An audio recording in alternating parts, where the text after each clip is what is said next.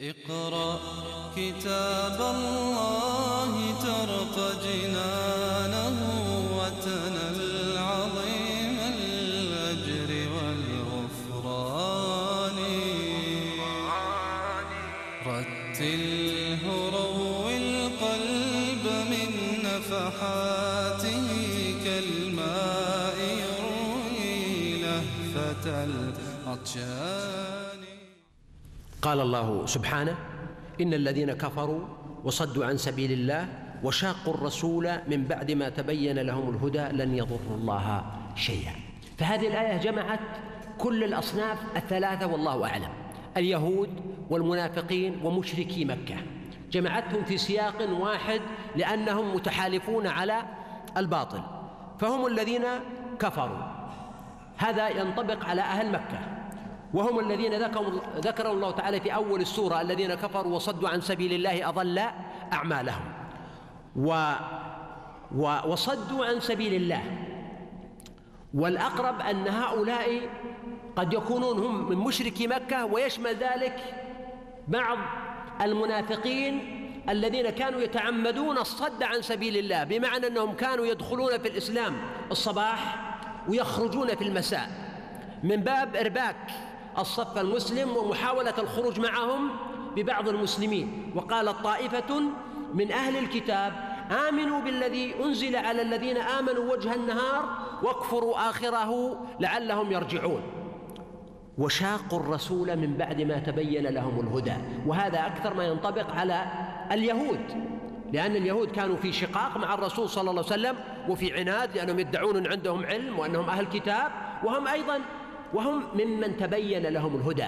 ولهذا الله سبحانه وتعالى عادة في القرآن ما يسمي العرب ومشركي العرب يسميهم الذين لا الذين لا يعلمون. يسميهم الذين لا يعلمون. لأنهم أميون. وقال الذين لا يعلمون لولا يكلمنا الله أو تأتينا آية. وأما أهل الكتاب فالله سبحانه وتعالى قد يسميهم آه، يسميهم أهل الكتاب أو يذكر أن عندهم علم كما قال كفى بالله شهيدا بيني وبينكم ومن عنده علم الكتاب.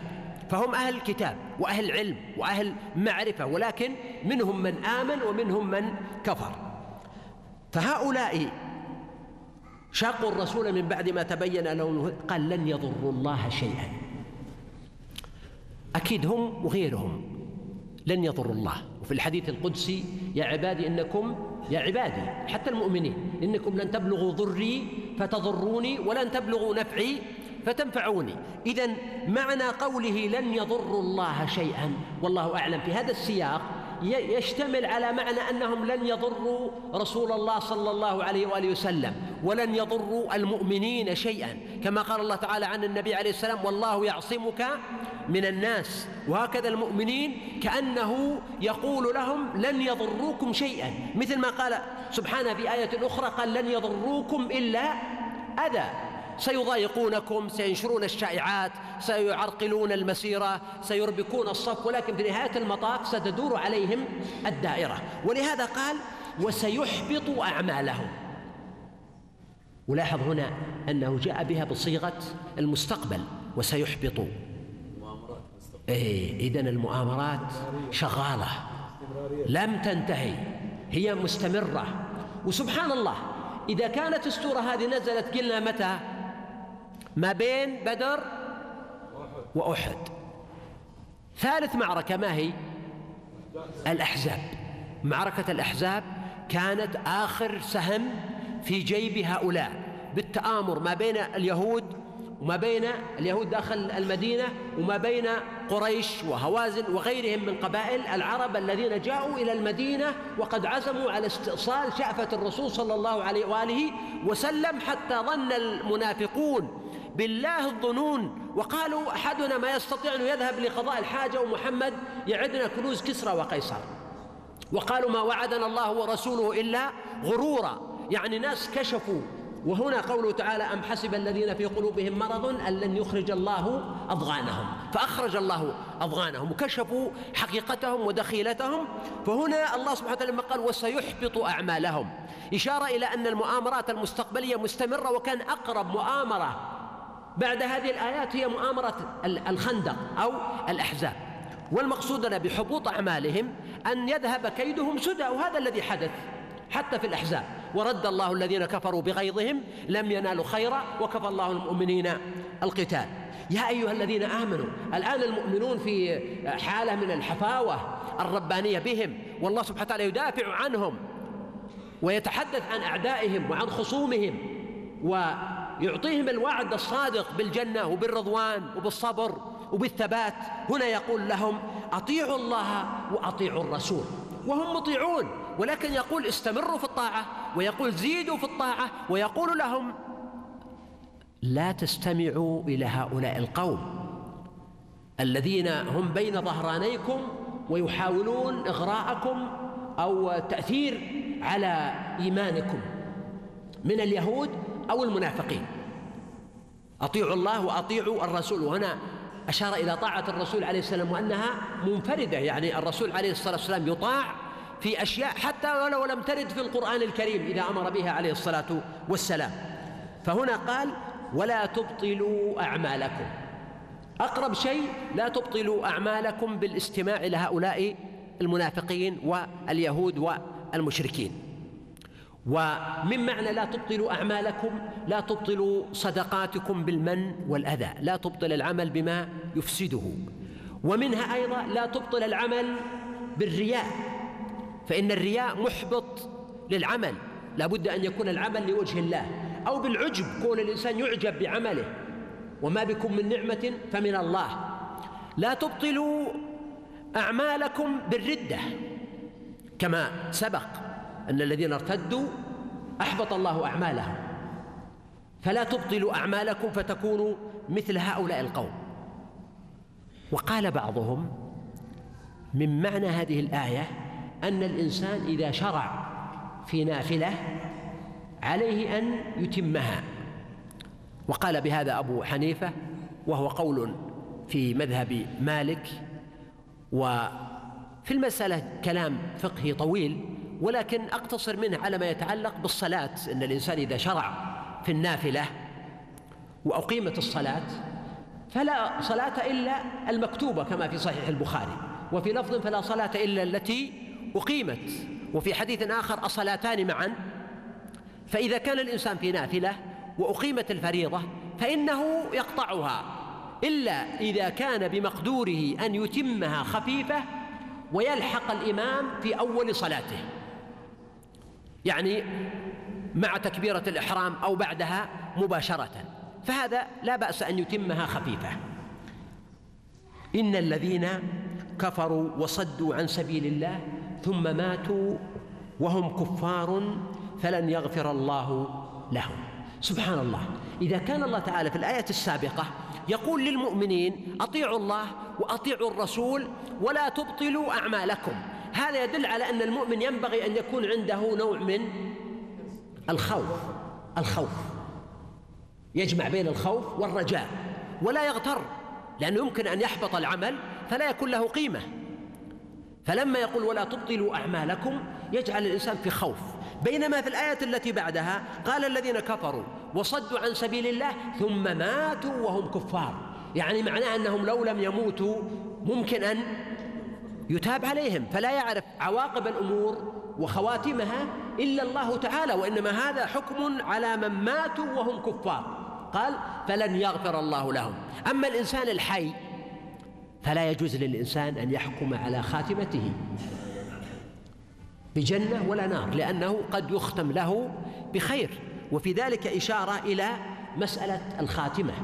والعادة الجارية في سنة الله تعالى أن الله يختم للعبد بجنس ما عاش عليه فمن عاش على شيء مات عليه.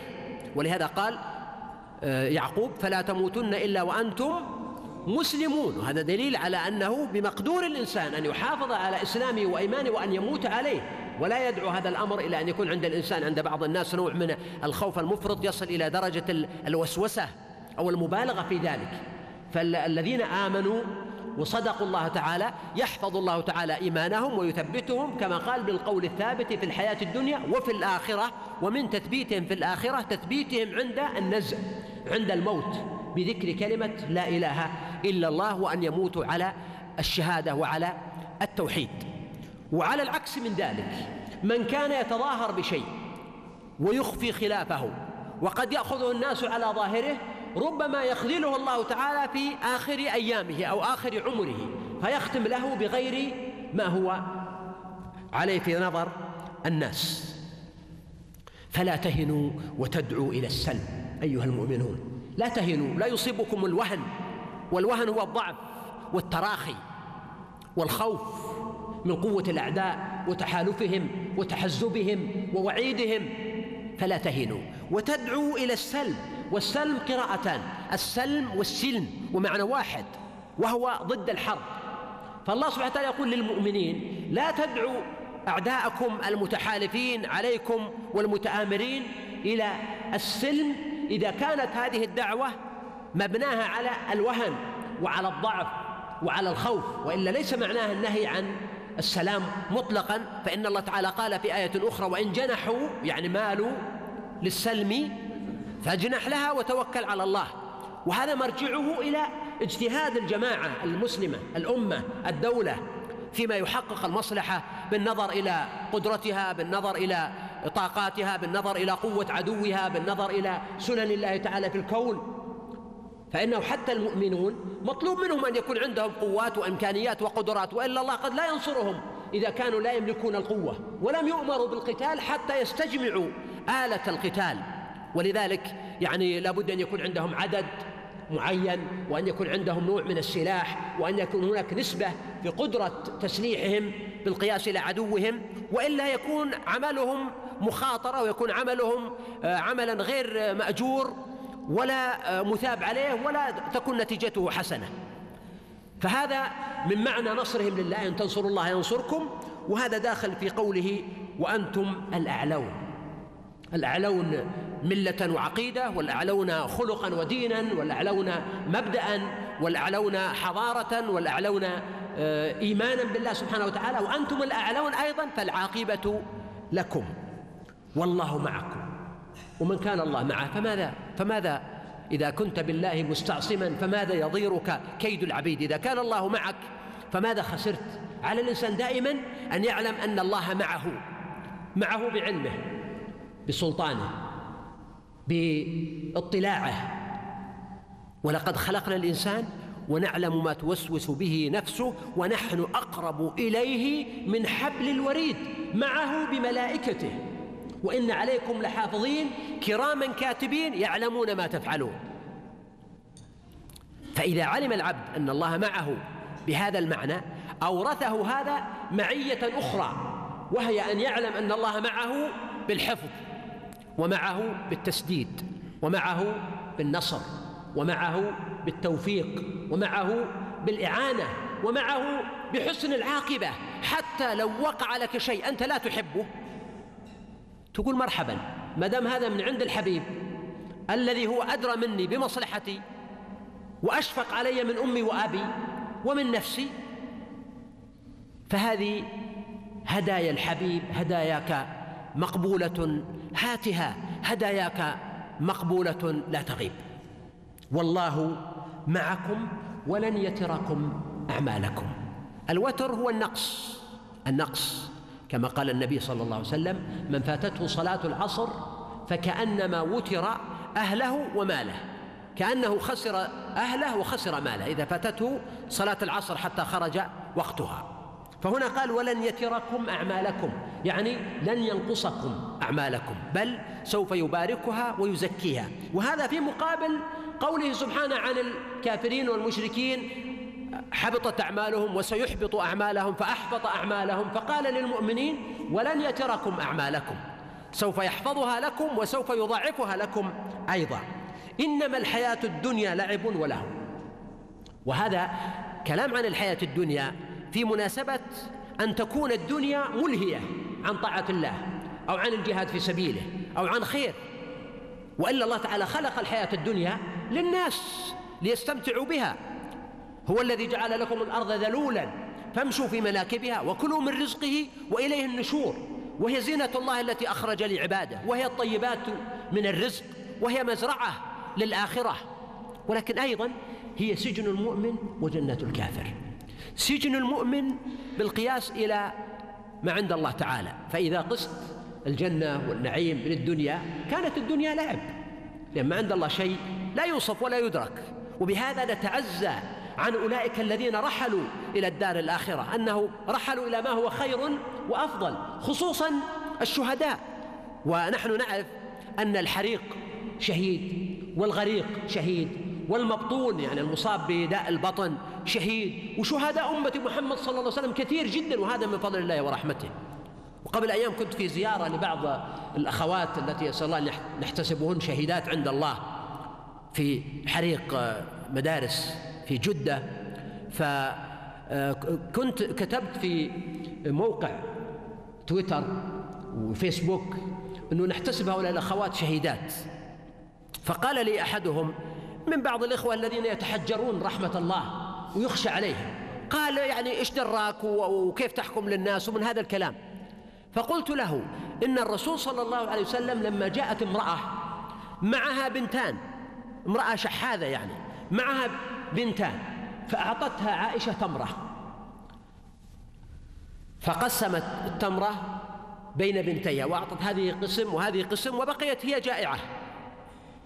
فلما جاء النبي صلى الله عليه وسلم أخبرت عائشة الرسول بهذا فتأثر ودمعت عينه وقال إن الله رحمها بذلك أو أدخلها بها الجنة. امرأة بنصف تمرة أخذتها من عائشة وأعطتها بنتها شفقة ورحمة أدخلها بها الجنة. فكيف بامرأة أخذت روحها؟ وقسمتها بين عشرين أو ثلاثين طالبة وبنت ممن تعرف ومن لا تعرف. رحمة الله أفضل وأوسع. والتفاؤل بالخير. والله سبحانه وتعالى قال لنا طاعة وقول معروف. عود لسانك على التفاؤل وعلى القول المعروف وعلى آه، توقع الخير. خصوصا مما هو أهل. أهل لأن تتوقع من الخير. أنت توقعت الخير من من؟ من الله الذي لا يعجزه شيء. سبحانه. وشهداء أمة محمد عليه الصلاة والسلام كثير. إنما الحياة الدنيا لعب ولهو. هناك فرق بين اللعب واللهو. اللعب معروف هو الشيء الذي لا يكون من ورائه مصلحة. إنسان يلعب ممكن يلعب لعبا مباحا أو مكروها يلعب كرة أو يلعب بلوت أو يلعب سوني أو يلعب جيم بوي أو يلعب ألعاب إلكترونية وما أشبه ذلك. ولكن قال ولهو. اللهو أرفع درجة من اللعب. يعني لما يتحول اللعب إلى أن يكون شيء مدهش ويستولي على شخصية الإنسان ويصبح إدمانا ويشغله بحيث أنه يمكن يكلم ولا يعي ولا يستطيع أن يستغني عن هذا اللعب فيلهيه فيتحول اللعب بذلك إلى لهو ويمكن أن يكون اللهو أيضا هو ما يجتمع عليه الناس مثل حالات الطرب وغيرها. فالله سبحانه وتعالى قال إن من الحياة الدنيا لعب ولهو وتلاحظ أن اللعب واللهو ليست مذمومة مطلقا. يعني في الزواج أليس معكم لهو؟ فإن الأنصار قوم يعجبهم اللهو. وكذلك اللعب ملاعبة الصبيان والملاعبة بين الزوجين واللعب المباح وما أشبه ذلك. إذا ليس هذا المقصود منه الصدود الكامل عن الحياة الدنيا. فالحياة الدنيا ننظر إليها نظرة إيجابية. والاستمتاع بالحياة الدنيا لا يتعارض مع الآخرة. والله تعالى علمنا أن نقول ربنا آتنا في الدنيا حسنة وفي الآخرة حسنة.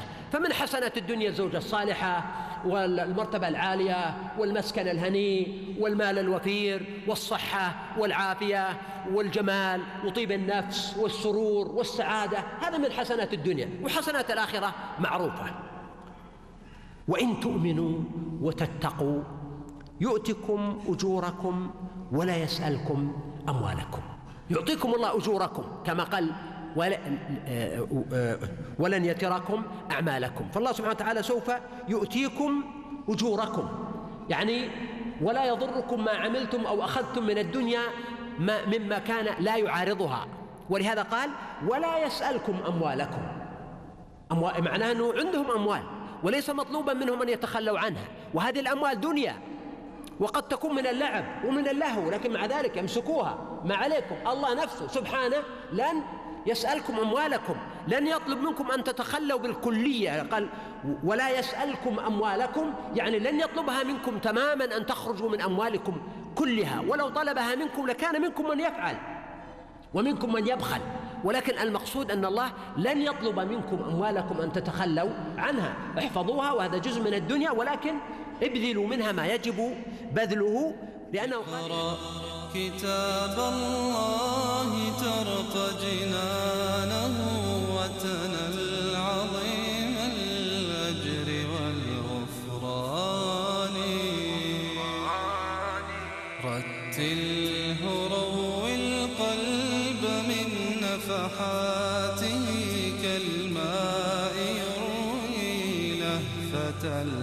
كالماء يروي لهفة العطشان